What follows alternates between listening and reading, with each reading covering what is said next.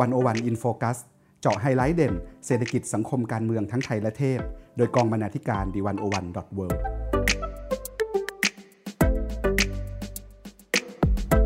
สวัสดีค่ะ ท่านผู้ฟังอยู่กับรายการ One O One In Focus วันนี้อีฟปาณิส โพธิ์ศรีวังชัยบรรณาธิการ The One O One dot World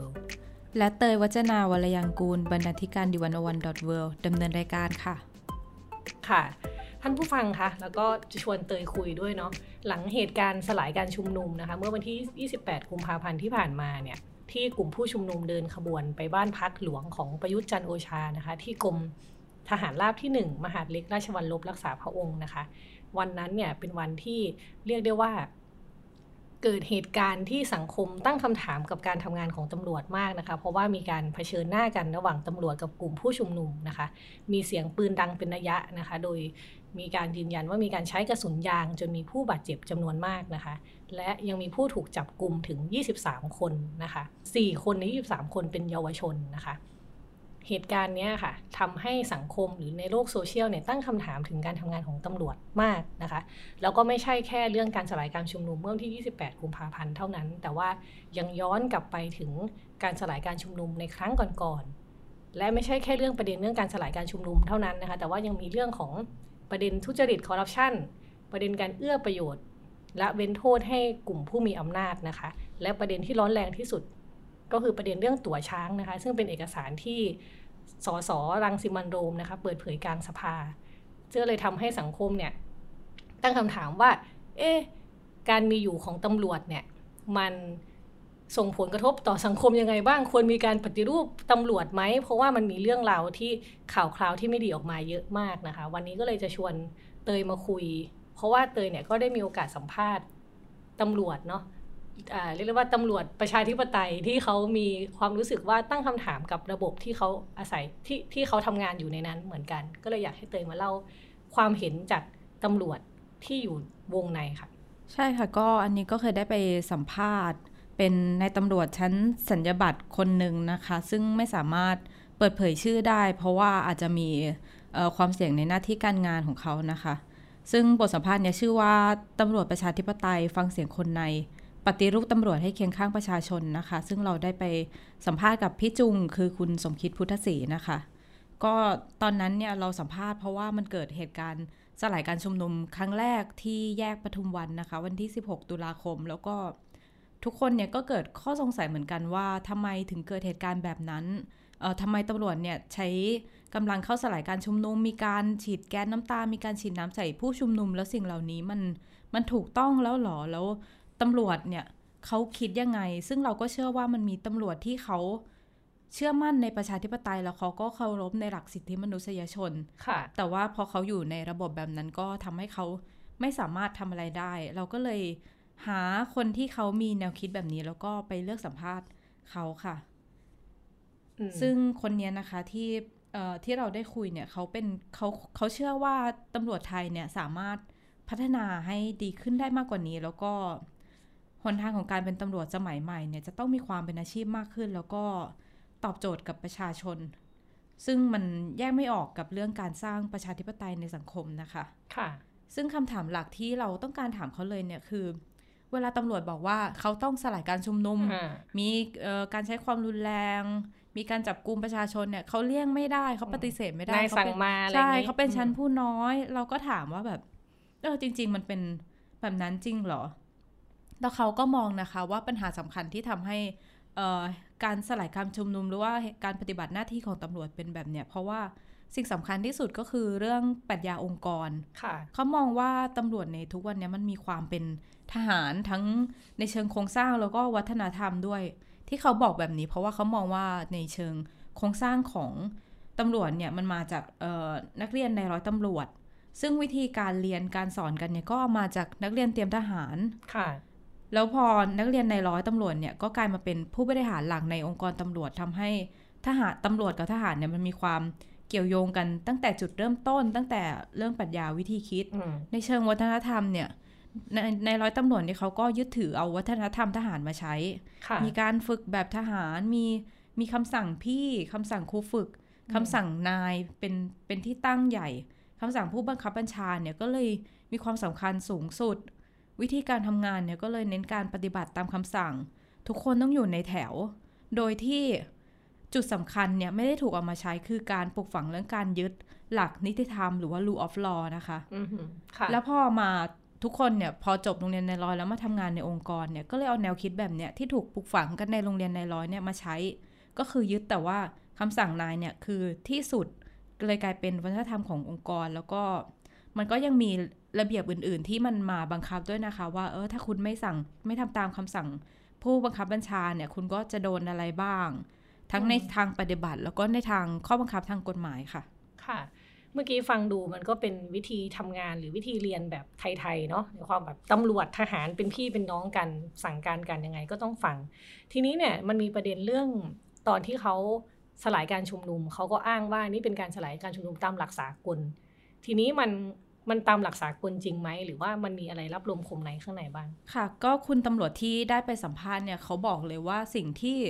ตำรวจทำเนี่ยมันผิดหลักสากล เพราะเขาบอกว่าหลักสากลในการใช้กำลังเข้าปรับปรามหรือว่า use of force นะคะ มันจะต้องมีหลักความรับผิดรับชอบ อยู่ด้วยก็คือเวลามีการเราใช้กำลังเกิดขึ้นแล้วเนี่ยมันต้องตรวจสอบได้ว่าการใช้กำลังนั้นอะ่ะมันถูกต้องหรือเปล่า ต้องมีการทำบันทึกว่า ในแต่ละปฏิบัติการเนี่ยใครเป็นผู้สั่งการ แล้วก็ต้องเก็บหลักฐานอย่างเป็นระบบ แล้วก็เป็นขั้นเป็นตอนนะคะ เพื่อพอเหตุการณ์มันผ่านไปแล้วอะ่ะเราสามารถมาย้อนดูได้ว่า สิ่งที่ทำลงไปนั้นอะ มันถูกหรือมันผิดอืมแต่สิ่งสำคัญก็คือประเทศไทยเนี่ยยังไม่มีการเอาหลักเรื่องความรับผิดรับชอบแบบเนี้ยมาใช้อย่างเป็นระบบค่ะค่ะแล้วก็ในการสลายการชุมนุมนะคะ เจ้าหน้าที่ก็จะบอกว่าอ่าเป็นการปฏิบัติการแบบเบาไปหาหนักอ่า ก็คืออ่าเตือนก่อนฉีดน้ำอ่ายังไม่ถอยอะ แล้วก็เป็นกระสุนยางนี่คือเบาไปหาหนักแต่สิ่งเนี้ยมันมันไม่ถูกต้องอือหือค่ะ เพราะว่าคุณตำรวจเนี่ยเขาก็บอกว่า ถ้าจะบอกว่าเบาไปหาหนักอะมันไม่ใช่แค่ว่าอะคุณเลงลำดับหนึ่งถึงสี่ถูกต้อง แต่มันต้องบอกว่าคุณเนี่ยมันมีความชอบธรรมที่จะใช้กำลังอ่าในระดับไหนด้วย เช่นว่าถ้าถ้าผู้ชุมนุมเนี่ย เริ่มเข้าไปทำลายร้านค้าแล้ว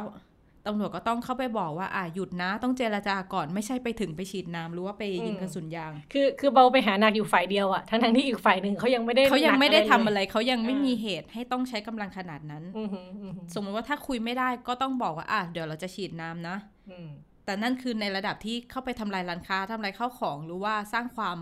วุ่นวายในในระดับที่มันยังไม่เกิดในเมืองไทยอะค่ะอือหือแล้วพอถ้าฉีดน้ำเราใช้ไม่ได้อืมเขาถึงค่อยขยับมาใช้แก๊สน้ำตาหรือว่าอื่นๆ แต่ว่าสิ่งที่เกิดขึ้นน่ะ ในประเทศไทยอะมันยังไม่ได้มีเหตุให้ใช้ จะต้องใช้กำลังเลย เวลาเขาบอกว่า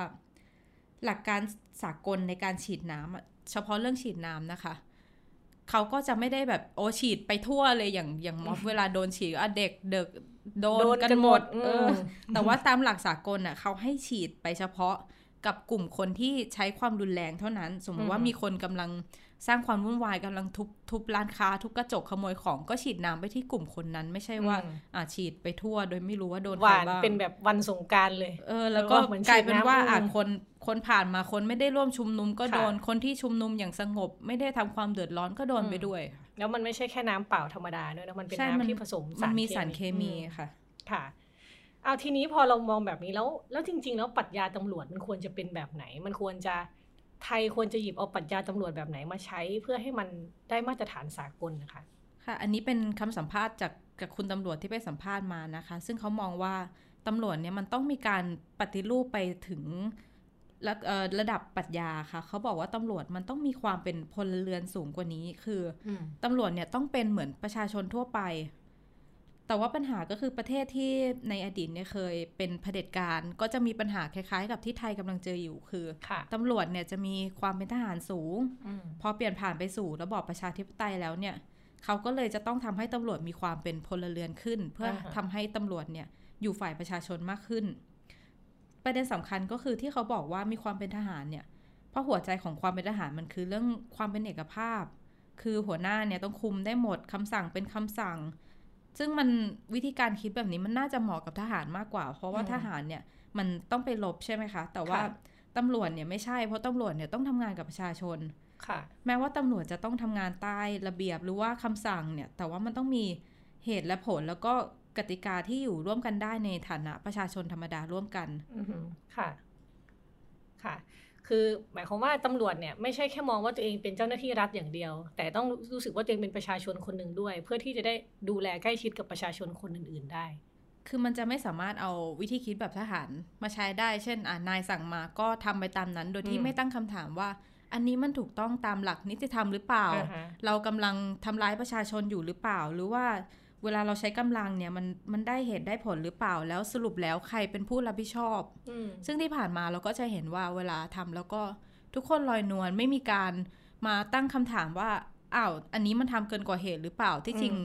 ใครควรรับผิดในเหตุการณ์นี้ แต่ว่าเวลาทำแบบไทยๆก็คืออะก็โดนไปแล้วก็อ่าปล่อยไปอืมหรือว่าต่อให้ ไปพยายามตั้งคำถามหรือเข้าสู่กระบวนการยุติธรรมในการหาคำตอบมันก็จะไม่เคยมีความกระจ่างออกมาอือหือค่ะฟังดูทุกคนก็รู้เนาะว่าในในแวดวงตำรวจ หรือการทำงานของตำรวจมันมีปัญหา ทีนี้คำถามสำคัญมากเลยก็คือว่าทำไมการปฏิรูปตำรวจมันถึงไม่สำเร็จสักทีมันมันติดขัดตรงไหน ปัญหามันอยู่ตรงไหนคะก็จากบทสัมภาษณ์เนี่ยเขามองว่าอืมเรื่องการปฏิรูปเนี่ยมันยากมากมันต้องอาศัยเรื่องเอ่อเจตจำนงทางการเมืองนะคะ ที่อยากให้องค์กรตำรวจเนี่ย เป็นของประชาชนจริง ๆ แล้วการปฏิรูปเนี่ยเขามองว่ามันจะเกิดขึ้นได้เมื่อสังคมอะมันเป็นประชาธิปไตยเท่านั้นค่ะเพราะว่ามันจะมีเฉพาะแค่พลังของสังคมแล้วก็ประชาชนที่จะกดดันให้เกิดการปฏิรูปได้ เพราะว่าอย่างในระบอบเผด็จการเนี่ยเราจะคาดหวังว่าอาจอยากให้ตำรวจเลิกความเป็นทหาร แล้วก็มีความเป็นพลเรือนเข้าอกเข้าใจประชาชน อยากปกป้องประชาชนเนี่ยมันก็คงเป็นไปได้ยากค่ะ อื มมันมีอาชีพมันมีเรื่องอะไรตำรวจในอุดมคติไหมตัวคุณตำรวจเองเขาเขาตอบเขามองเรื่องตำรวจในอุดมคติยังไงบ้าง ก็คือคนที่ได้ไปสัมภาษณ์เนี่ยเขาก็เขายังมีความหวังนะคะ ว่าคือเขาก็เป็นตำรวจที่อยู่ในระบบ แล้วเขาก็อยากเห็นอาชีพของเขาเนี่ยได้รับความเคารพแล้วก็ได้ทำงานอย่างที่ควรทำจริง ๆ เขาก็มองว่าตำรวจเนี่ยในอุดมคติเนี่ยต้องมีความเป็นมืออาชีพมากขึ้นอืมแล้วก็มีความเป็นพลเรือน และที่สำคัญก็คือมีความเข้าใจเรื่องประชาธิปไตย ต้องเก่งกาจทางด้านวิชาตำรวจ แล้วก็กลยุทธ์ตำรวจ มีความเป็นมิตรและเข้าใจประชาชนอ่าเขามองว่าถ้าทำแบบเนี้ยได้ ประชาชนจะรักตำรวจเลยจะไม่เป็นทุกวันนี้ที่แบบอุ้ยประชาชนพูดถึงตำรวจก็ไม่ค่อยดี เพราะเขาไม่รู้สึกเห็ว่านเห็นตำรวจแล้วหวั่นใจกลัวโดนล็อกล้ออะไรแบบนี้ เห็นตำรวจแล้วแบบ เออเราผิดอะไรเปล่าวะเออเราจะโดนทำอะไรเปล่าวะอืมเออคุณตำรวจคนนี้เขาก็บอกว่าถ้าทุกวันเนี้ยถ้าตำรวจยังรับใช้ อำนาจรับใช้รัฐบาลแล้วก็ไม่เห็นหัวประชาชนเนี่ย ยังไงประชาชนก็จะไม่มีวันรักตำรวจ แล้วก็จะไม่ไว้ใจตำรวจด้วย อืมค่ะ ฟังเตยพูดเนาะก็จริง ๆ มันมีบทความหนึ่งที่พูดถึงเรื่องการปฏิรูปตำรวจได้อย่างน่าสนใจมาก คือเมื่อกี้เราฟังเนี่ย ดูเหมือนว่าการแก้ปัญหาตำปฏิรูปตำรวจเนี่ย มันต้องแก้เชิงโครงสร้างมากเลย ใช่ค่ะ ทีนี้มันมีบทความหนึ่งอยากเอามาเล่าให้ฟังเขาเสนอการแก้ปัญหาที่เรียกได้ว่าฉีกมาก เขาบอกว่าถ้าปฏิรูปตำรวจไม่ได้น่ะก็เปลี่ยนให้ใช้เอกชนแทนไปเลยทำได้เหรอคะเออซึ่งมันดูเป็นแนวคิดที่รู้สึกว่าอะมันใช่เหรอทำไมตำรวจที่เราคุ้นชินว่ามันเป็นงานของรัฐเนี่ยที่ต้องดูแลความปลอดภัยของประชาชนเนี่ยมันถึงมากลายเป็นเอกชนได้เออนะคะที่จริงตำรวจมันน่าจะเป็นแบบผู้อยู่ใต้อำนาจรัฐหรือเปล่าเพราะเขาเป็นการใช้อำนาจรัฐมาเอ่อดูแล ปกป้องประชาชนนะอือฮึค่ะ ทีนี้จะเล่าให้ฟังถ้าเกิดคำอันนี้ขออนุญาตหยิบงานบทความของคุณรพีพัฒน์อิงคสิทธิ์นะคะ ในบทความชื่อว่าถ้ารัฐปฏิรูปตำรวจไม่ได้ไปจ้างเอกชนแทนดีไหมนะคะ ก็อย่างที่เราคุยกันว่า โอเคมันมีปัญหาเยอะแยะมากมายเลย แล้วก็มันมีการพูดว่าจะปฏิรูปตำรวจเนี่ยตั้งแต่ตอนที่คอสชเข้ามาเนี่ยเขาก็ประกาศว่าจะปฏิรูปตำรวจนะแต่ว่าสิ่งที่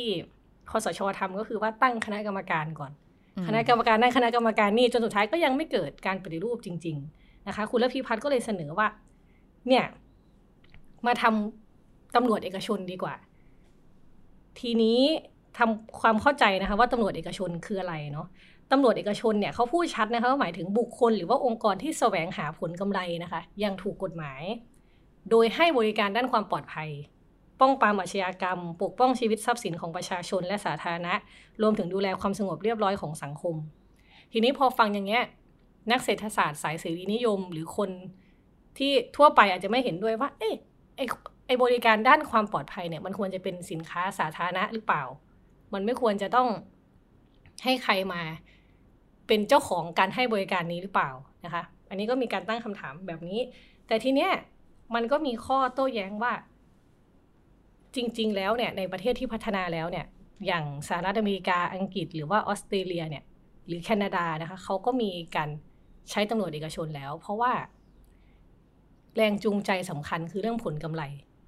องค์กรที่แสวงหาผลกำไรเนี่ยเขาก็ต้องทำบริการเขาให้ดีที่สุดนะคะ เพราะว่าไม่อย่างนั้นแล้วเนี่ยมันก็จะส่งผลต่อผลกำไรของบริษัทเขานะคะ ทีนี้เนี่ยเขาก็มองลงไปว่าจริง ๆ แล้วเนี่ย คนก็บอกว่าเอ้ยเนี่ย พวกเอกชนเข้ามา มันจะเวิร์กไหม แต่ว่าถ้ามองให้ลึกลงไปแล้วนะคะตำรวจเองเนี่ยที่เป็นตำรวจ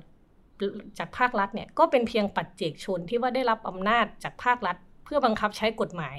โดยมีแหล่งรายได้คือภาษีของประชาชน ซึ่งไม่ต่างจากค่าบริการเหมือนกันนะคะ ดังนั้นเนี่ยมันจะเป็นอะไรไปถ้าเกิดว่ารัฐจะตัดสินใจไม่ให้บริการดังกล่าวด้วยตัวเอง แต่ว่าเอาเงินพวกนั้นเนี่ย ไปว่าจ้างหน่วยงานข้างนอกมาดำเนินการ ภายใต้ข้อกำหนดแล้วก็กฎเกณฑ์เดียวกันอมันก็มีการตั้งคำถามแบบนี้ทีนี้เขาบอกว่า ข้อดีสำคัญมากของตำรวจเอกชนก็คือว่ามันลดค่าใช้จ่ายได้จำนวนมากนะคะค่าค่าใช้จ่ายจำนวนมากของภาครัฐ ซึ่งจริงในประเทศที่เริ่มทำก่อนเนี่ยเขาก็ทำเพราะว่ามันต้องเอาเงินไปใช้กับอย่างอื่นก่อน ก็เลยต้องมาลดงบตำรวจ ลดงบตำรวจเสร็จก็เลยใช้วิธีไปจ้างเอกชนมาทำงานแทน มันมีบอกว่าเนี่ยมันมีตัวอย่างในปี 2524 นะคะที่เมืองเล็กๆ ทางตอนเหนือของรัฐโอไฮโอสหรัฐเนี่ยแต่เดิมเนี่ยต้องจ่ายจ่ายเงินให้ตำรวจนะ ปีและกว่า 1 8 0 0 0 0 ดอลลาร์สหรัฐ ในการว่าจ้างตำรวจรัฐนะคะ แต่ว่าพอประชาชนตัดสินใจเปลี่ยนไปจ้างตำรวจเอกชนเนี่ยเหลือแค่ 90,000 ดอลลาร์สหรัฐต่อปี นะคะ ซึ่งต่อมาบริษัทเอกชนเนี่ยก็เพิ่มจำนวนลดลาดตระเวน แล้วก็ลดระยะเวลาเฉลี่ยในการขอความช่วยเหลือจาก 45 นาที เหลือเพียง 6 นาที เราจะเห็นว่าแรงจูงใจเรื่องกำไรเนี่ยมันทำให้ผู้ให้บริการเนี่ยอยากจะทำงานให้ดีขึ้น คุ้มค่าที่สุด แล้วก็ให้คนมาใช้บริการกับตัวเองนานๆนะคะหรือว่าอย่างยกตัวอย่างอีกประเทศหนึ่งก็คือแบบที่ออสเตรเลียเนี่ยเขานับว่าเป็นประเทศที่อุตสาหกรรมเรื่องรักษาความปลอดภัยของภาคเอกชนเนี่ยเติบโตอย่างก้าวกระโดดนะคะ เขาบอกว่าในปี 2561 ออสเตรเลียมีตำรวจภาคเอกชนนะคะ เขาคิดเป็น 251 คน ต่อประชากร 100,000 คน ขณะที่มีตำรวจของรัฐนะคะ เพียง 230 คนต่อประชากร 100,000 คนเท่านั้นนะคะ ทีนี้เนี่ยออสเตรเลียเนี่ยชัดเจนมากคือภาคเอกชนเนี่ยเขาบริการครอบคลุมตั้งแต่เทคโนโลยีรักษาความปลอดภัยเลย ตั้งแต่กล้อง CCTV การสืบสวนสอบสวน การควบคุมฝูงชน การขนขนย้ายนักโทษ การดูแลความปลอดภัยในศาลนะคะ การรักษาความปลอดภัยให้บุคคลสำคัญและการลาดตระเวนนะคะ ไปจนถึงนุ่น ให้ความช่วยเหลือด้านนิติวิทยาศาสตร์ สนับสนุนด้านเทคโนโลยีสารสนเทศนะคะ แล้วก็การพัฒนาระบบเฝ้าระวังที่ทันสมัยพอเราเห็นแบบนี้แล้วนะคะ มันจะเห็นว่าอุตสาหกรรมการดูแลความสงบเรียบร้อยเนี่ยมีแนวโน้มที่จะเติบโตขึ้นในอนาคตนะคะ ขณะที่บทบาทของตำรวจภาครัฐเนี่ยก็มีแนวโน้มที่จะลดน้อยถอยลงเรื่อยๆ มันก็เลยมีบอกว่าจริง ๆ การแปลรูปตำรวจให้เป็นเอกชนเนี่ยมันไม่ใช่เรื่องที่เป็นไปไม่ได้นะคะแต่คำถามก็คือว่าเราจะทำเมื่อไหร่ต่างหากค่ะ ฟังดูแล้วเหมือนจะมีแต่ข้อดีนะคะ แล้วข้อเสียมันมีไหมเช่นว่าแบบเออมันฟังดูแล้ว พอมันให้อำนาจเอกชน แล้วมันจะอำนวยความเป็นธรรมได้จริงหรือเปล่า มันจะเข้าข้างใครหรือเปล่าค่ะค่ะ ก็จริงๆก็มีมีข้อแย้งที่น่ารับฟังนะคะ ซึ่งเรียกได้ว่าไงคนก็บอกว่ามันก็มีข้อเสียอยู่ จะเล่าให้ฟังหลัก ๆ ว่าคนคนบอกว่าตำรวจเอกชนมีข้อเสียยังไง มันมีอยู่สามเรื่องนะคะ ที่คนเขาคอนเซิร์นกันเนาะเขาก็บอกว่าไอ้จริง ๆ แล้วเนี่ย การที่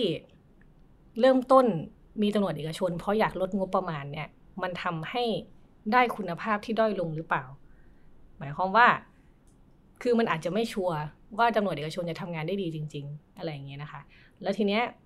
ผู้ผู้มีอำนาจตัดสินใจเนี่ยอาจจะต้องชั่งน้ำหนักว่าจะเลือกทางไหนให้เหมาะกับสภาพสังคมมากกว่า เพราะว่าเจ้าหน้าที่ตำรวจเนี่ยก็เปรียบเสมือนด่านหน้าที่คอยพบปะประชาชนนะคะ ส่วนเรื่องที่2นะคะที่เรียกได้ว่าเป็นข้อเสียที่คนก็กังวลก็คือว่าเป็นเรื่องความเชื่อมั่นของประชาชนนะคะ คือถึงแม้ว่าประชาชนเนี่ยไม่ว่าจะที่ไทยหรือที่ต่างประเทศเนี่ยอาจจะมีความไม่พอใจตำรวจอยู่ ไม่ว่าจะไม่พอใจเล็ก ๆ หรือไม่พอใจใหญ่ ๆนะคะ เช่นอาจจะแบบว่าเออ ทำใช้กำลังเกินกว่าเหตุหรือว่ามีปัญหาคอร์รัปชันนะคะ แต่ว่าในขณะเดียวกันถ้าเรามามองการทำงานของภาคเอกชนเนี่ยโอเคเขามีแรงจูงใจจากผลกำไร เพราะว่ากลัวว่าจะมีคำเรียกร้องเมื่อเขาทำงานไม่ดี ผลกำไรบริษัทจะลดลง เขาก็เลยต้องมีความเด็ดขาดในการจัดการกับพนักงานใครทำไม่ดีต้องแบบเคลียร์ให้เสร็จ โดนร้องเรียนอะไรต้องจัดการให้เรียบร้อย แต่ว่าในทางกลับกันเนี่ยแรงจูงใจทางการเงินเนี่ยก็อาจนำไปสู่ การช่อฉนเพื่อแสวงหาผลประโยชน์ได้นะคะ อย่างเช่น สมมุติว่าบริษัทเนี่ยต้องรายงานตัวเลขอาชญากรรมกับภาครัฐ ว่ามันมีน้อยนะเออเขาอาจจะรายงานตัวเลขที่น้อยกว่าความเป็นจริง เพื่อที่จะให้รัฐเนี่ยให้เขาทำงานไปเรื่อยๆ อะไรแบบนี้เป็นต้นนะคะ หรือไม่ก็อาจจะเป็นการวิ่งเต้นเพื่อให้ได้สัญญาได้สัมปทานจากหน่วยงานรัฐ เพื่อที่จะได้ใช้อำนาจต่อไป มีอำนาจในการดำเนินในธุรกิจนี้ต่อไปนะคะไอ สิ่งนี้ก็เลยทำให้มันเหมือนเป็นเหรียญสองด้านน่ะหนึ่งผลกำไรอาจทำให้เขาทำให้ดีที่สุด แต่ขณะเดียวกันผลกำไรก็อาจทำให้เขาช่อโกงเพื่อให้ได้ประโยชน์สูงสุดเช่นเดียวกันนะคะ ส่วนประการประการสุดท้ายก็คือ เรื่องประสิทธิภาพนะคะ ประสิทธิภาพเนี่ยคือภาครัฐเนี่ยสามารถกำหนดเป้าหมาย ให้บริษัทผู้ให้บริการได้ เช่น ต้องไม่มี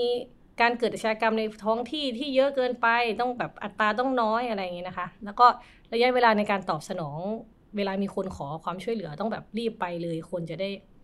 แบบรู้สึกสบายใจที่มีผู้ดูแลนะคะ แต่ว่าความคาดหวังดังกล่าวเนี่ยมันอาจไปไม่ได้ขนาดนั้นนะคะ เพราะว่าคือแม้จะมีการแบบว่าแข่งกันเพื่อที่จะได้รับสัมปทานจากรัฐ เพื่อที่จะให้รัฐอนุญาตให้บริษัทตัวเองมาจัดการเรื่อง ความปลอดภัยของประชาชนนะคะ แต่ว่าตลาดอุตสาหกรรมรักษาความปลอดภัยเนี่ยมันไม่ใช่ตลาดที่มีการแข่งขันสูง คือไม่ใช่ว่าบริษัทไหนตั้งขึ้นมาก็จะไม่ใช่ว่าใครก็ทำได้ ใช่ใช่พอมันเป็นแบบนี้เนี่ย มันก็ผูกขาดคืออาจจะมีบริษัทขนาดใหญ่อยู่ไม่กี่ราย พอการแข่งขันมันต่ำอะค่ะ บางทีอาจจะไม่จำเป็นต้องทำให้ดีมากก็ได้ เออ เพราะว่าตัวเองกินผูกขาดไปแล้วนะคะ อาจจะส่งผลให้ประสิทธิภาพเนี่ยมันไม่ได้เพิ่มขึ้น หรือว่า ต้นทุนที่คิดว่าจะลดเรื่องค่าใช้จ่ายหรือตำรวจลดลงเนี่ยอาจจะไม่ได้อย่างที่หวังนะคะ แต่ว่าทั้งนี้เนี่ยโอเคมันเห็นทั้งข้อดีทั้งข้อเสียเนาะแต่ก็ไม่ใช่ว่าเราจะต้องสุดต่งหรือว่ารีบตัดขาดมันไปเลย มันอาจจะเป็นทางเลือกใหม่ ๆ ที่ทำให้การปฏิรูปตำรวจของไทยเนี่ยเป็นจริงขึ้นมาได้ค่ะ ฟังดูแล้วก็น่าสนใจนะคะ เรามีอีกตัวอย่างหนึ่งสั้นๆจากอังกฤษนะคะ ซึ่งเป็นมาจากบทความของคุณสมชัยสุวรรณบันนะคะ เรื่อง ทำไมตำรวจอังกฤษจึงเป็นมิตรกับประชาชน ซึ่งคุณสมชัยเนี่ยเขียนบอกว่าตำรวจอังกฤษเนี่ยจะมีความแตกต่างจากตำรวจในหลายประเทศ เพราะว่านอกจากเรื่องโครงสร้างเรื่องการบริหารจัดการองค์กร แล้วก็จะมีเรื่องวัฒนธรรม และที่สำคัญคือปรัชญาวิชาชีพค่ะ ซึ่งเราจะเห็นนะคะที่อังกฤษในเวลามีประชาชนมาชุมนุมแสดงความคิดเห็นออกมาประท้วงเนี่ยเขาก็ทำได้ แล้วเวลา การออกมาชุมนุมเนี่ยมันก็มันก็จะมีบ้างที่มันมีเเกิดเหตุความรุนแรงแต่ว่าเจ้าหน้าที่เนี่ยเขาก็จะดำเนินการตามขั้นตอนของกฎหมาย อย่างเที่ยงธรรมโดยตำรวจเนี่ยก็ไม่ได้มีหน้าที่ไปตัดสินว่าใครเป็นคนผิดหรือคนถูกหรือว่าตำรวจไปให้ท้ายม็อบบางม็อบอะไรอย่างเงี้ยเขาก็จะไม่มีนะคะ ไม่เหมือนออประเทศแถวๆนี้ แล้วก็อออย่างตำรวจอังกฤษเนี่ยนะคะเขาก็จะมีระบบโครงสร้างแล้วก็การบริหารจัดการองค์กรที่เป็นอิสระจากการเมือง หรือว่านักการเมือง หรือว่ามือที่มองไม่เห็น แล้วก็จะไม่ให้มีใครมีอำนาจแต่งตั้งยกย้ายเข้ามาออย่างนอกระบบนะคะ ซึ่งเขาบอกว่าสิ่งสำคัญเนี่ยก็คือตำรวจอังกฤษจะมีความเป็นพลเรือน แล้วก็จะเป็นเหมือนพลเมืองเหมือนประชาชนทั่วไปเลยค่ะ ซึ่งเขาบอกว่าตำรวจเนี่ยจะเรียกว่า police constable แล้วก็จะมีหัวหน้าตำรวจในแต่ละพื้นที่เนี่ยจะเรียกว่า chief constable แล้วก็จะไม่มี ยศชั้นแบ่งเป็นอ่านายสิบนายร้อยนายพันนายพลแบบอันนี้ชั้นผู้น้อยนะซึ่งมันเป็นการบ่งบอกถึงลำดับชั้นทางอำนาจคล้ายทหาร ซึ่งเป็นแบบของในประเทศไทยนะคะค่ะ แล้วตำรวจที่อังกฤษเนี่ยก็จะมีการแบ่งเขตพื้นที่ดูแลทั่วประเทศ 45 พื้นที่ แล้วก็แต่ละพื้นที่เนี่ยเขาก็จะบริหารปกครองกันเอง แล้วก็ในเขตอะจะมีคณะกรรมการที่ได้รับการแต่งตั้ง แล้วก็มาประเมินผล โดยการทำงานของคณะกรรมการเนี่ยก็จะเป็นอิสระไม่มีใครสามารถมาควบคุมได้ แล้วก็จะไม่มีการแต่งตั้งยกย้ายข้ามเขตจนต้องมีการซื้อขายตำแหน่งกันนะคะ ค่ะ แล้วนอกจากตำรวจที่เป็นกำลังหลักซึ่งเป็นตำรวจที่ไม่พกอาวุธ ซึ่งที่นู่นเขาเรียกกันว่าบ๊อบบี้นะคะซึ่งมีหน้าที่ดูแลป้องปรามอาชญากรรมในแต่ละพื้นที่แล้วเขายังมีหน่วยตำรวจเฉพาะกิจที่ทำหน้าที่แตกต่างกันไป เช่น หน่วยปราบปรามผู้ก่อการร้าย หน่วยปราบยาเสพติด ตำรวจสันติบาล แล้วก็หน่วยสืบสวนคดีช่อโกงร้ายแรงอะไรพวกนี้ค่ะ ซึ่งสิ่งเหล่านี้ทำให้ตำรวจอังกฤษแตกต่างจากในประเทศอื่น เพราะมีวัฒนธรรมและปรัชญาวิชาชีพนะคะ เขาเรียกว่า policing by consent ซึ่งมันจะมีบริบททางประวัติศาสตร์มานะคะ ไม่เหมือนตำรวจในประเทศอื่นๆ ซึ่งกรอบปฏิบัติการรักษากฎหมายเนี่ยก็จะอยู่ดำเนินอยู่ภายใต้ความยินยอมพร้อมใจจากสาธารณชนค่ะไม่ใช่การใช้กฎหมายมากดบังคับหรือว่า ข่มขู่ให้เกิดความหวาดกลัวแบบตำรวจในหลาย ๆ ประเทศนะคะ ซึ่งการบอกว่า policing by consent เนี่ย มันมาจากความยินยอมพร้อมใจของสาธารณชนใช่ไหมคะค่ะซึ่งมันจะเกิดขึ้นได้เพราะว่าพฤติกรรมและมารยาทของตำรวจเอง ซึ่งเขาเนี่ยต้องสร้างความไว้เนื้อเชื่อใจ มีการยอมรับแล้วก็ความเคารพต่อผู้รักษากฎหมาย สิ่งเหล่านี้นะคะ นอกจากตำรวจในอังกฤษ แล้วก็ยังมีที่แคนาดา ออสเตรเลีย และนิวซีแลนด์ที่เอาหลักการพวกนี้ไปใช้ค่ะอือหือค่ะ ฟังดูแล้วเนี่ย สิ่งหนึ่งที่ยึดโยงอยู่กับตำรวจไทยมากๆนะคะ อาจจะเป็นเรื่องของอำนาจนิยมเนาะถ้าเกิดว่าฟังจากที่ตำรวจให้สัมภาษณ์ แล้วก็จากเหตุการณ์ตามข่าวต่างๆ ที่เราเห็นกัน ใช่ค่ะค่ะมันมีเรื่องลำดับชั้นเรื่องการเคารพคำสั่งเจ้านาย ซึ่งจริง ๆ แล้วมันน่าจะผิดหลักตำรวจที่หน้าที่ของเขาคือการต้องดูแลประชาชนค่ะ ค่ะ เราก็เห็นตัวอย่างจากประเทศหลายประเทศนะคะ ที่ทำให้เราเห็นว่าตำรวจไม่ได้มีอยู่เพื่อใช้อำนาจนะคะ แต่ว่าตำรวจมีอยู่เพื่อประโยชน์สาธารณะ มีอยู่เพื่อการดูแลประชาชนนะคะ แต่ว่าโอเคเราคุยกันแบบนี้เนี่ย เห็นประเทศอื่นดีๆ เราอาจจะรู้สึกย้อนกลับมาดูประเทศตัวเองอาจจะแบบว่าน้อยเนื้อต่ำใจนะคะ แต่ว่าจริง ๆ แล้วมันมีทางไป เพราะว่าถ้าประเทศเรามันเคลื่อนเคลื่อนที่เคลื่อนไปข้างหน้า เป็นประชาธิปไตยมากขึ้น ลดลักษณะอำนาจนิยมมากขึ้นอย่างน้อยๆเนี่ยเราถ้าเรามีการเรียกร้องเนี่ยก็คิดว่าน่าจะมีอะไรเปลี่ยนแปลงได้บ้างนะคะอืมจะเห็นได้เลยว่าการเรียกร้องประชาธิปไตยเนี่ยมันผูกพันอยู่กับทุกส่วน เพราะว่าถ้าเราทำให้ตำรวจเป็นของประชาชนทำงานเพื่อประชาชนได้แล้วเนี่ยมันก็จะสามารถปฏิรูปตำรวจ แล้วก็จะทำให้ตำรวจที่อยู่ในองค์กรเองเนี่ยรู้สึกดีกับตัวเองว่าเขาได้ทำหน้าที่ที่เขาควรจะทำอย่างแท้จริงค่ะ ค่ะ ก็สำหรับท่านผู้ฟังนะคะ ถ้าเกิดว่าอยาก รู้เรื่องปฏิรูปตำรวจ หรือเรื่องอื่น ๆ ที่เกี่ยวกับประชาธิปไตย เรื่องอำนาจนิยม หรือแม้แต่เรื่องอทหารอะไรต่างๆ จริงที่เว็บไซต์ d 1 1 w o r l d ก็มีบทความให้อ่านจำนวนมากนะคะ สามารถเข้าไปเยี่ยมชมช้อปปิ้งเปิดดูได้เลยนะคะ แล้วก็ถ้าเกิดว่าใครอยากอ่านบทความที่เราทั้งสองคนเล่าให้ฟังเนี่ยก็เดี๋ยวเราจะแนบลิงก์บทความไว้ใต้พอดแคสต์นี้นะคะค่ะ วันนี้ก็ประมาณนี้ถ้าเกิดว่า ยังไงก็เจอกันสัปดาห์หน้าจะเป็นเรื่องอะไรก็ติดตามได้ทางเพจ Facebook d 1 1 w o r l d แล้วก็เว็บไซต์ d 1 1 w o r l d นะคะ วันนี้อีฟปานิชโพสีวังชัย ค่ะ เตยวัจนาวรยางกูลค่ะ ค่ะ ลาไปก่อนค่ะ สวัสดีค่ะ สวัสดีค่ะ